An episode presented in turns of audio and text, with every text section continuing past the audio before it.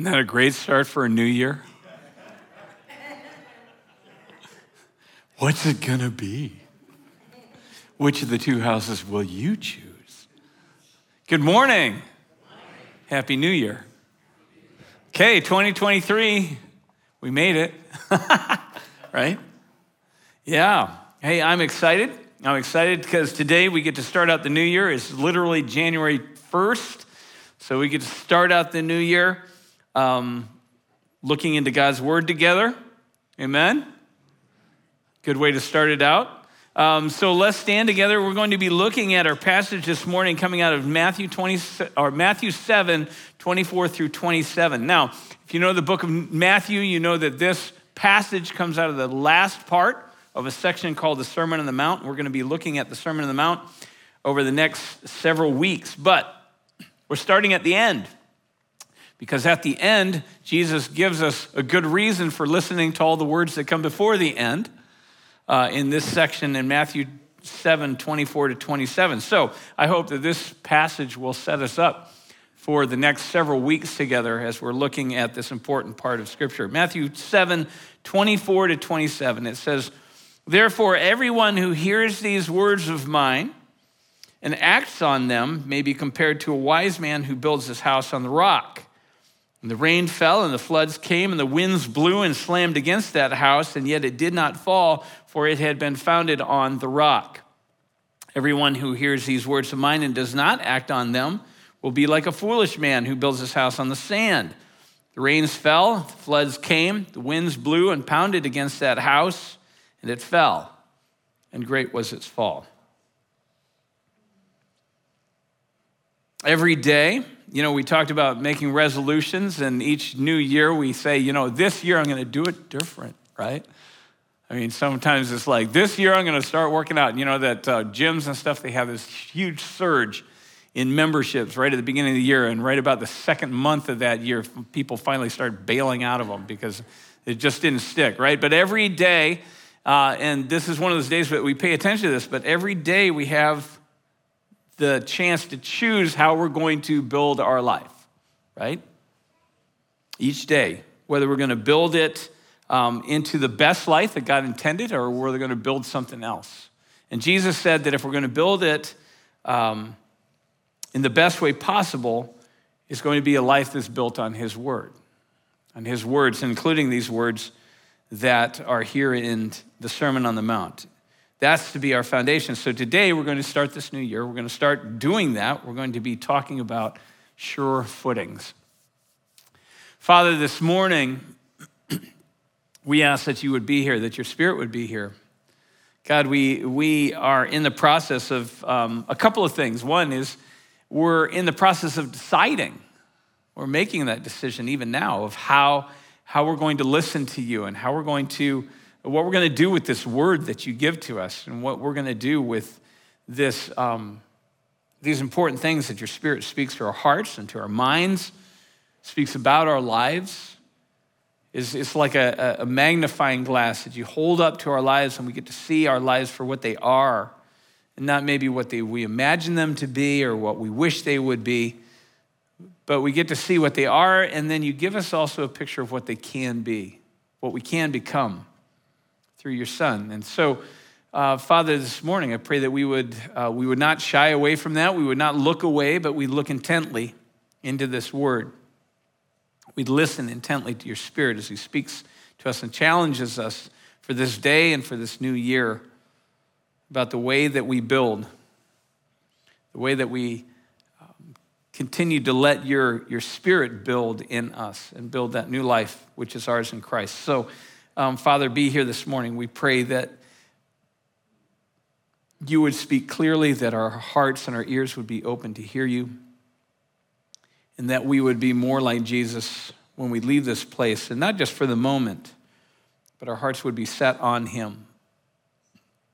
That this truly would be a change for this year that begins this morning. We pray this for your glory, Father. We pray this in the name of your Son, Jesus. We pray this by the power of your Spirit. Amen. Amen. Have a seat. Excuse me. So, for the past week, uh, Carrie and I, we got to uh, be with our kids and our grandkids uh, out in St. Louis. Our original plan was to fly. Um, some of you guys know the story. If you've been reading, uh, uh, kept up with the news, it's been all over the news about uh, how uh, air travel has been these last several weeks. So, after uh, a couple of, uh, well, multiple cancellations over multiple days, we finally decided at about 2 a.m. on Monday morning, after we got the notice of the last cancellation, we said, you know what, let's just drive. So we jumped in the car and uh, we drove out there. We figured that way we might make it. and so we did. We made it. We had a great time. And obviously, we, uh, we made it back. Um, but it was funny last night, driving in, because it was kind of that balmy weather, you know, 50s, and we're going, wow, December 31st, you know, balmy weather, and it was kind of this drizzly rain that was coming down at the time. And uh, we had just spent time with the family, you know, over Christmas and just made this long trip. And it reminded me, honestly, of a uh, almost exactly five years ago, a very similar day when we drove for the first time into Rhode Island. And we were coming up from North Carolina where we had just spent a lot of time with the family and just spent, you know, a long time on the road driving up here and came in and it was balmy and drizzly on that day too. And so um, kind of had some flashbacks of five years ago and just realizing, you know, it's been five years. We've been here for at Christ Church and in Rhode Island, and uh, it's been a full five years, hasn't it? A lot's gone on. A lot has changed. I think we may have packed five years worth of stuff in the last two or so but um, it's been good. And what that also means, though, is that Carrie and I have been in our present house for five years. And for us, that's, that's very meaningful because it ties now this house with uh, one other um, for being the second longest that we've been in any of our homes. And so, uh, if you think about that, I mean, Carrie and I have been married for 35 years. And uh, we have been only in three homes that we've been there for over five years. We've, you know, sometimes it was multiple places in the same location, sometimes it was different places. But what that means is that we've had the opportunity to see and to look at and to move into and live in and sell uh, a lot of different places, you know? And one of the things that you find when you have the opportunity, I hope none of you have that kind of opportunity, but um, when, when you find that kind of opportunity to see that many places, you find one thing for sure is that sometimes when you're looking at homes, the most obvious things about the homes are not the most important things to pay attention to, right? I know that many of you guys have found that out too. A lot of times people go into a house and they go, oh, I could never live with that color. Well, you can paint it, right? That's easy. But if you miss something like, say, about the foundation of that house, and the foundation goes bad, something that you're not going to see just by looking at it. In fact, you have to dig around. You have to go looking specifically if you're going to look at the foundation.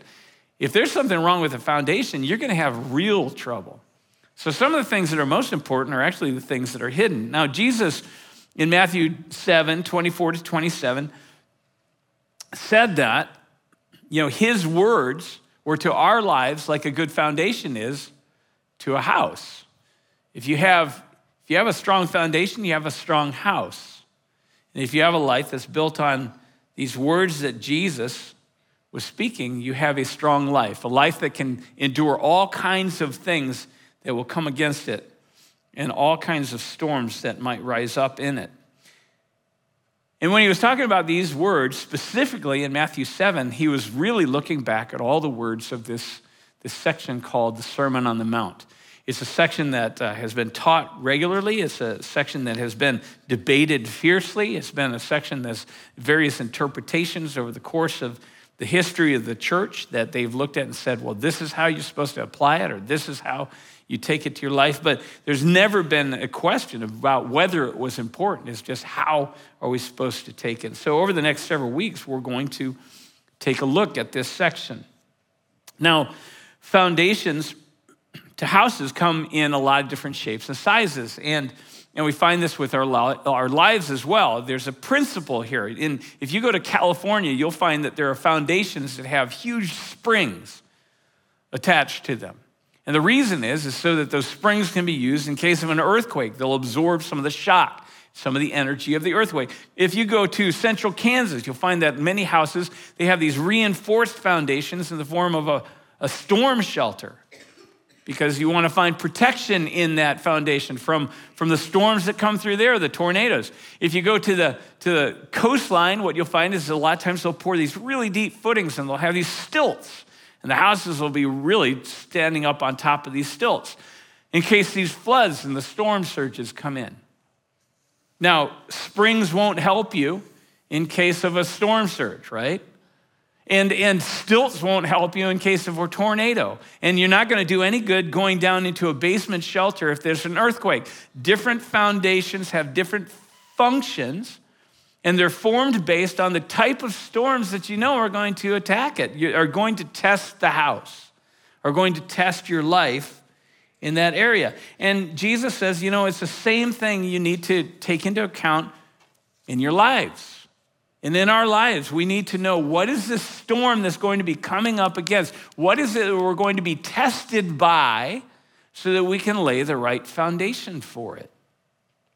Now, people in Jesus' day, they knew this this picture that Jesus was painting because they understood flash floods. They understood every spring the, the snow would melt off the mountains and the, the heavy rains would come and all the ravines and all of the gullies and all of these wadis would fill up with water and these torrents would overflow and they would just wash away everything that wasn't anchored down. They understood sand because they lived in an area kind of like ours where you didn't have to dig that deep, you know, and, and you'd find sand everywhere because it was everywhere over the surface of everything. They understood rock. They understood in Israel that bedrock is literally underneath everything, underneath the sand everywhere. It was underneath all the fields, it was underneath all the, the mountains and the hills, it was underneath all of the houses. And this wasn't just stones like we find in our area. You know, stones, if you get enough, if you get enough water coming down, it's going to wash away even some of the biggest boulders that you can find. It'll move them. But this wasn't that kind of stone. It was talking about the bedrock, that huge slab of rock that lies underneath everything that doesn't move. In fact, the water moves against it, but doesn't move it. Sand will move, bedrock doesn't. So if you're going to build a house in Israel, the right foundation to lay is going to be that you anchor it into the bedrock because you know the storms are going to bring the floods in the spring. And you know your house is going to be tested. So you anchor it in so that it won't move. And the question that we have to ask is okay, so if we know the storm that will be coming against us in our lives, then why would we choose any other anchor, any other foundation than to anchor our lives into the words that Jesus spoke? But the reality was that even in Israel, they didn't, they didn't anchor all their homes into the bedrock. That's why Jesus could tell a story like this, because everybody knew somebody that had not anchored their, their house in and, and probably seen it wash downstream when the floods came. They had learned their lesson. And you say, well, why, why hadn't they anchored their, their houses into the bedrock? Well, you know, when you're building a house, and some of you guys have probably had the opportunity to build a house as well, and when you're building a house, you have all kinds of choices to make. And usually they're choices that involve the balance between those things that you'd like and the things you can afford, right? And so you have to decide. And sometimes when you look at those, those don't always add, they don't always line up to all the things you want or the things that you can afford. And so you have to, sometimes you choose to cut corners in some places in order to make room for others. And one of the easiest places, just in looking at the house, to cut the corners is in the places you don't see. And so why not cut some corners? why not cut some corners on things like the foundation? You know, I was walking back in our neighborhood the other day, and uh, it was several weeks ago, and there was this guy that was putting on an addition onto this house. And I was talking to him about this project he had going on, and he was telling me, you know, one of the biggest challenges that they faced in doing this job was that when they found, when they looked at the foundation of the original house, Instead of putting footings down, instead of putting these places where it anchored or, or you know, digging straight down with, with like a, a foundation with a basement or something, instead of going straight down to the ground, they had built this house on this big V shaped wedge that sat in the ground. And what that meant was it wasn't as stable as, as just straight down, and it would kind of it would kind of move at times, especially since it was wedged into our sandy ground that we have here. And so the wind would come or the rains would come or whatever, and things would shift. So the first thing that they had to do before they could add on this addition, because if you have that going on the one side and not on the other side, it's going to tear apart. So you have to, you have to firm up this foundation. You have to redo everything and make sure that this house isn't going to move. And I asked him, I said, Well, why, why would anybody do that? That doesn't seem like a very good job. He said, You know, I, am not sure, but probably had something to do with cutting costs. It had something to do with taking away some of the money it would take to put in a right foundation so that you could build more above the ground. And you think about that in terms of the story that Jesus is telling, in terms of our lives, and you go, you know, how often do we do that?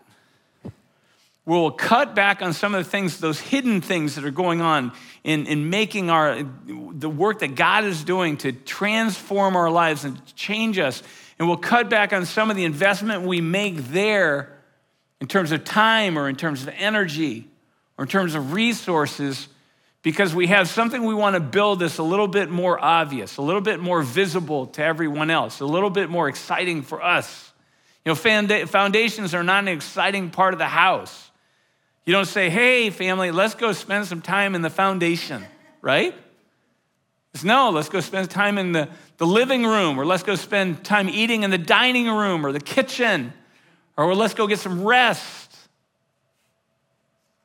And so it's easy to say, you know, I'd rather spend more time, more money, more effort up here we do that at times in our lives because often the things that God calls us to, the things that Jesus calls us to with his words, they're not that exciting. They're things like work on your character. You know, we're going to find over the next several years this, that this Sermon on the Mount is about like sharing with others. It's about not making your good works known so that nobody knows about it. Your left hand doesn't even know what your right's doing. It's about sometimes taking a hit for the team on behalf of the other person. So it doesn't even benefit your life as much as it benefits theirs. And you go, who wants to do that, right? I'd rather spend more time on the things that show, the things that are more exciting to me. You know, if I didn't spend so much time on being transformed to be more like Jesus, maybe I'd have more time and more space to take up a new hobby, right? I'd have more time and more energy, maybe to, to watch those shows I've been meaning to watch or to, to get to know, you know, to, to go and develop these relationships a little bit more. I maybe if I didn't have to listen so much to what Jesus wanted me to do, I'd have less things that I felt restricted me or constrained me so that I could make more money in more ways, right? Without having to feel so guilty about how I got it. Seems like life would be a lot easier if we didn't have to spend so much time on the foundation. And all that's well and good, right? Until the flood comes. And Jesus said, You know what? According to the story, and especially in light of the region where it's being told, the implication is that you got to know the flood's coming. So, what's this flood? You know, often we talk about floods in our lives. We talk about floods, usually, though, we're talking about like a flood of emotions, right? Something happens, we get this flood of emotions or this flood of words. And, you know, sometimes those can be a nuisance, right? Sometimes those can be kind of annoying, but, you know, they're bearable. When, when the people in Jesus' day, when they were talked about a flood, they had a very different picture, I think, than, than we do. They weren't just talking about a nuisance. Uh, for them, the picture of the flood, it was talking literally about a flood, you know, these floods that would come down every spring. They would just take things out. I mean, um, you know, I was watching uh, uh, a documentary the other night. And it was talking about similar to, you know, the floods and the, the um, landslides that happened after after this earthquake in Tibet. And I mean, they would take out villages. A village that was there before would not be there after. Those were the kind of floods they were talking about. They were talking about floods in terms of, they'd, they'd equate it to like an army. An army would be called a flood that would come through and nothing would be left behind it. Everyone would be taken into captivity or just devastation behind. A flood might be an event in your life that just so altered the landscape that was barely recognizable from what it was before. That's what they were talking about with a flood. They were talking about something that had this power to completely devastate, completely destroy you, unless you had an anchor, unless you were anchored to something that could endure that flood. And the only thing that they knew that could endure a flood like that was bedrock. So Jesus says, you know what? Flood's coming. My words are the bedrock. So what's the flood? Well, for Jesus, it was not just talking about, you know, those, uh, it wasn't just talking about armies. It wasn't just talking about uh, sickness that came and invaded your life. It wasn't just talking about even the spring rains. It wasn't talking about circumstances that come and, and, and crash against your life. He wasn't really primarily talking about that, not at the end of his teaching, not here. Not when he's talking about the work of the foundation that he was talking about. If you look in Matthew, you know, it's true. God's word can, can give us strength to endure all the hardships of our everyday life. That's absolutely true. God's word can, can help us to build a mindset where we have a perspective that allows us to walk through some very hard circumstances. But when Jesus is teaching here, he's not talking about those things primarily. He's talking primarily about a day, a day that's coming. He says, You don't have to question whether it's coming. This day is coming. And it's the day when he said in the future that the fullness of God's glory, the fullness of God's holiness, the fullness of his truth, the fullness of his goodness will be revealed completely. And everything that stands in this way will be tested by the very presence and the very character of God. And it will be tested to see whether it will stand up against that kind of scrutiny, against that kind of glory, that kind of goodness. It's called the day of reckoning, it's called the day of judgment. It's called that day when just everything in this world stands up and says, Is there, does this stand or does it fall short? Is it washed away in the flood of that day? Of just the very the character of God. You know, sometimes people see God is up there and he's made random rules and he comes down and he beats us up because we haven't kept track of these random rules. And that's not the picture that the Bible gives at all. It just says God wants to be with us in his fullness. But to do that, we have to be prepared. We have to be transformed and changed. We have to be anchored. We have to be rooted down because otherwise, the flood of just His glory is going to just blow us away. And that, that revelation of God is portrayed in Scripture as like a fire, it's like a hammer, it's like, a, it's like a, this cleansing soap, this caustic soap that, that cleanses everything. Or it's compared to a flood. Now, some people try to teach in this section, they, they teach that, you know, what Jesus is saying, that if, is that if we follow him and we, we listen to these words and we just kind of, we take them and we cling to them, that, that every circumstance in our lives will get better. You know, that somehow we'll get healthier and we'll be wealthier and we'll be more influential and more beautiful, you know, and, and all these things will happen because um, we, we we pay attention, and we just listen to God's word. Now, uh, it is true that if we take God's wisdom and we apply God's intended wisdom for finances, we'll do better 99% of the time than we would without it, right? It's true that if we pay attention to what God has said about our health or about relationships or about anything in this life, that if we pay attention to what He said in His wisdom and we apply it to that, we'll do better in this life most of the time. The problem is, this world is really broken, and we're really broken as people. So we're not going to apply it as well as we could or as much as we should. And this world is not going to always respond in the best way. Other people aren't going to respond. And so there will be times that even when we follow Jesus, sickness is going to blindside us.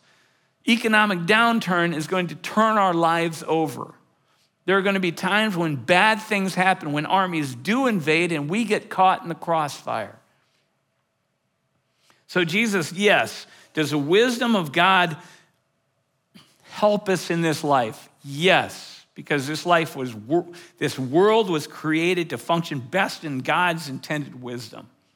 We can know that. But Jesus isn't telling us to prepare for that because that's not the big flood. That's like the little flood that comes every once in a while, that just kind of some water comes down and it washes away some of our furniture. Jesus said, No, I want you to be ready for the big flood, that spring flood that's going to wash out everything, because there is a day when Jesus is going, when God is going to come in the fullness of his glory so that he can set up his tabernacle among us and we can live with him forever. And on that day, we got to be ready. And the only way to be ready is if we have anchored our lives into the words of Jesus, and anchored his words to frame our lives. So if we know that that flood is coming, we say, so why? why would we ever cut corners on this foundation that he calls us to, to build on? Now, I, I could think of a couple. I know there's probably more, but one, one might be that you don't buy the whole story about the judgment day anyway. You look back and, you know, in, in scripture, it says that in the day that Jesus arrives, when he, re, he comes again and he comes to set up his kingdom, that people will be going on with their lives just like they did before the flood came in Noah's day. They're going to be eating and drinking. They're going to be saying, hey, if things are carrying on today just like they have forever, and they're going to carry on forever into the future. Now, even our, our small floods, like the economic turns and all that kind of stuff that happens, we do the same thing, don't we? We get into like an economic kind of high point. We're like, hey, things are going to go like this forever now. You know, stock market's never going to go down again. And our, our investments are just going to keep ballooning like they have been. And how many people I mean, over the course of my lifetime, multiple times have people just been shocked that all of a sudden things changed and they went the way they always do and they turned upside down and they're left in the. That always happens. And it happens in this world. But some people don't believe that there's this big flood coming either. So we don't invest. We don't invest in anchoring into that one foundation that will hold true, that one thing, Jesus' words that will hold up in, in that revelation. And honestly, all that is about is just asking about whether you believe, whether you believe what Jesus said, whether you believe his account of things or not. You know, he seems to be pretty clear that this flood's coming, this judgment day is coming, this day of God's glory, it's coming. So he says, Get ready. Now, if we don't believe it, that's all fine and good. Again, until the flood comes. But God always, He leaves with us that decision. What are you going to believe? And based on what you believe, how are you going to build? Why would you ever build a shallow foundation? Well, only if you didn't believe that there was really any threat coming. Why would you not build on Jesus' word? Only if you really didn't believe that God was ever going to show up, that God was ever going to make himself known, that he was ever going to keep the promise of revealing himself fully to us and living with us forever. The other reason we might cut corners is just that we might, in the course of our lives, and I know I do this, I know we all do this, we rationalize in the moment. Well, maybe I can get by with cutting this little corner because I really would like to have that little extra space in the dining room, right? Maybe I'd like to, I'd like to have that, you know, I know that pouring into this foundation of my life, it's not going to get me a raise at work, and I'd really like that raise at work. So maybe if I shave some time off here to invest it over there, I can get that and still have this pretty well intact. Or maybe it, doesn't, it, doesn't, it doesn't help us build anything that causes our neighbors to envy us. So maybe if I shave a little bit off of kind of my character here, and I can get a little bit more over here, then I can look a little bit better in the eyes of the people that surround me. Or maybe if I shave a little bit off here, I can get a little, few more dollars in the bank or a few more days of vacation or a few more hours of investing in something else. Building on Jesus' work, we're going to find out is it's about investing in other people. It's about doing a lot of behind the scenes work and not taking any credit for it ourselves. It's about not drawing attention to ourselves through the things that we speak, not letting our left hand know what our right hand is doing, doing those things that are hidden and stay hidden. He says these are the things that build a foundation.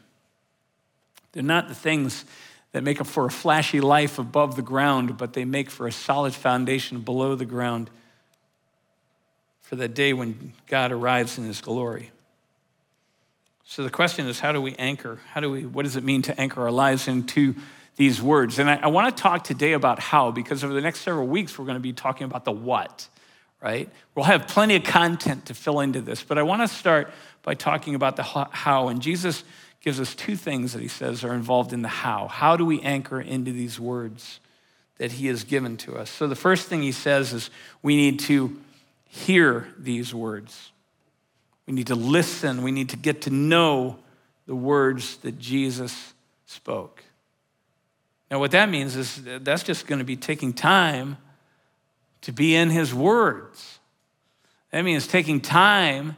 And, and I, I want to, you know, one of the things I want to encourage you guys to do as we start this and we start thinking about what is this practice of, you know, listening to, to Jesus and anchoring into his words is over the next several weeks, take the time maybe to just start with this section.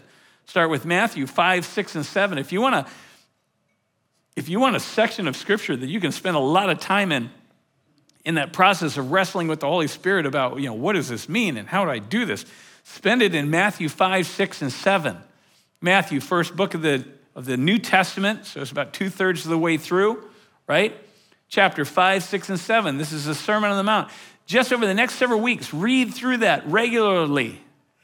In fact, I would say spend time with God every day in His Word. Find the time. And not just to, when He says, hear these words, he doesn't just mean have these bones in your ears move around as somebody speaks them and the air pressure. That's hearing, literally, but he's not talking about that. He means really take them in. Hear these words. Take these words, get to know them. So, I, you know, hearing God's words, that's going to take some time. Read it, ponder it, question it, wrestle with it, consider it, write it down at times. Write it down, memorize things that stand out, that God brings out. Carry it with you so that you can pull it out during the day and you can be reminded of it again. There's a word in the Old Testament, that's in Hebrew that's used, is called, we, we translate it as, as meditate on. But literally, it means to just keep, almost like mumble it to yourself over and over. Let it roll around in your mouth and in your mind.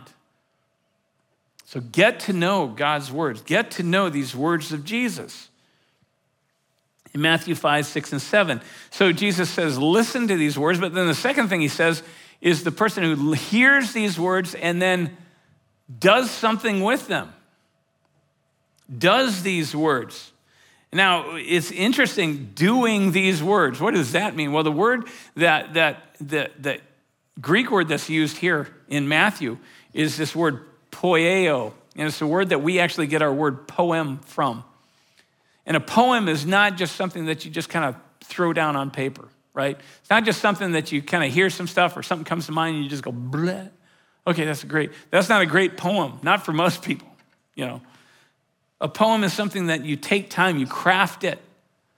You think about what is this thing that needs to be said and how do I say it in the best possible way so that it comes across with beauty and with elegance and with, with, with meter and with rhythm and with balance so that people are, are captured by it. That's, that's, a, that's poieo.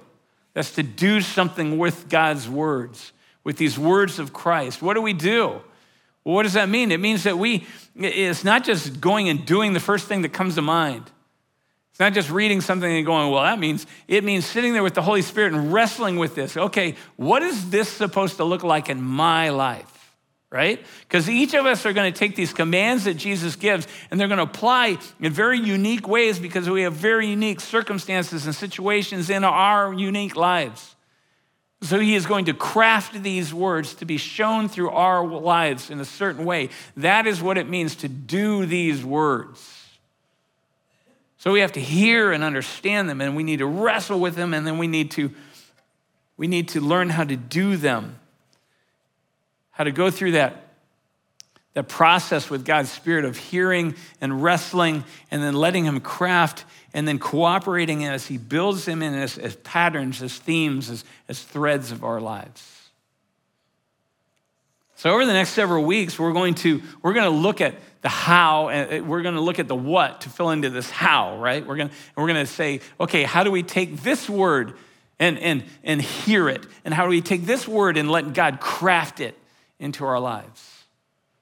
But for this week, what I want to challenge you to do is just take this, this challenge, this command to listen and to ask God how to do that. Because This is a command too. Jesus said, You need to hear these words.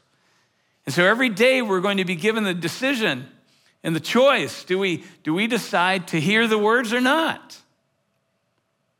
Do we decide to let these words in and to wrestle with, okay, God, so how, and then, so that's the listen part, but then the how part or the, the do part is, okay, so what am I supposed to do with this command to listen to your words?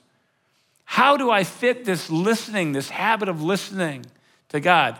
How does that fit in my life? How does it uniquely crafted to show itself through my life?